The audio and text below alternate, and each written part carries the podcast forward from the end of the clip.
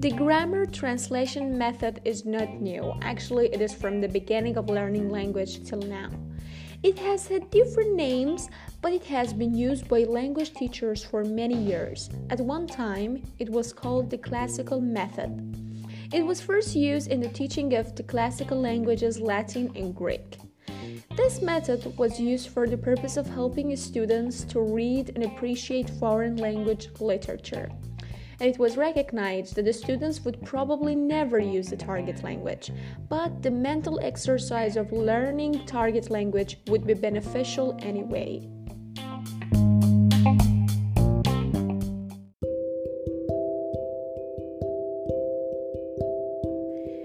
Fundamental purpose of learning a language is to be able to read literature written in it. Literary language is superior to spoken language.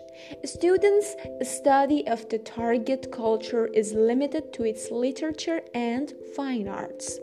An important goal is for students to be able to translate each language into another, from language 1 to language 2, or from L2 to L1. There's no difference.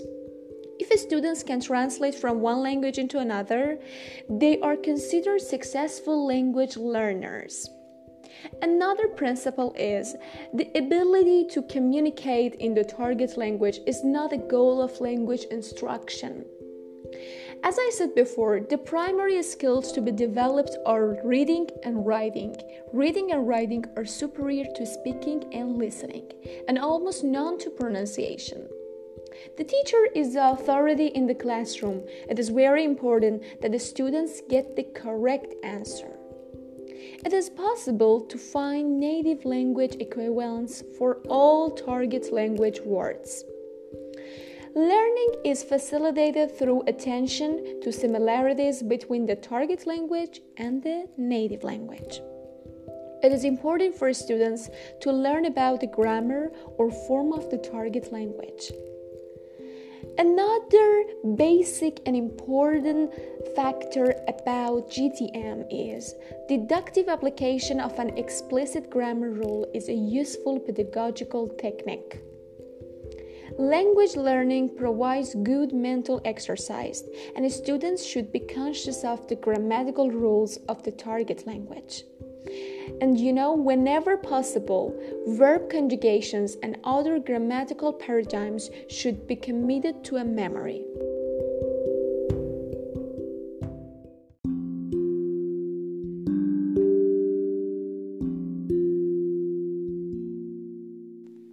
According to the teachers who use grammar translation method, a fundamental purpose of learning a language is to be able to read literature written in the target language, as I said before. To do this, students need to learn about the grammar rules and vocabulary of the target language. In addition, it is believed that studying another language provides students with good mental exercise, which helps them develop their minds. The class is teacher oriented and the rules are very traditional. The teacher is the authority in the classroom, and the students do as she says so they can learn what she knows. Students are taught to translate from one language into another. Often, what they translate are readings in the target language about some aspects of the culture of the target language community. Students study grammar deductively, that is, they are given the grammar rules and examples, and they are told to memorize them, and then they are asked to apply the rules to other examples. They also learn grammatical paradigms such as verb conjugations. They memorize native language equivalents for target language vocabulary words. Most of the interaction in the classroom is from the teacher to students. There is little student initiation and little student student interaction. What about the feelings? You know, there are no principles of the method which relates to this area, I mean feelings. Literary language is considered superior to spoken language, as I mentioned before, and is therefore the language the students study. culture is viewed as consisting of literature and fine arts. Vocabulary and grammar are emphasized. Reading and writing are the primary skills that the students work on, and there is much less attention given to speaking and listening. And even pronunciation receives little uh, or, if any, attention. The meaning of the target language is made clear by translating it into the student's native language. The language that is used in class is mostly the student's native language. What about the evaluation? Written tests in which students are asked to translate from their native language into the target language, or vice versa, are often used in the classroom, and questions about the target culture and questions that ask students to apply grammar rules are also common. Having the students get the correct answer is considered very important. If the students make any errors or do not know the answer, the teacher supplies them with the correct answer.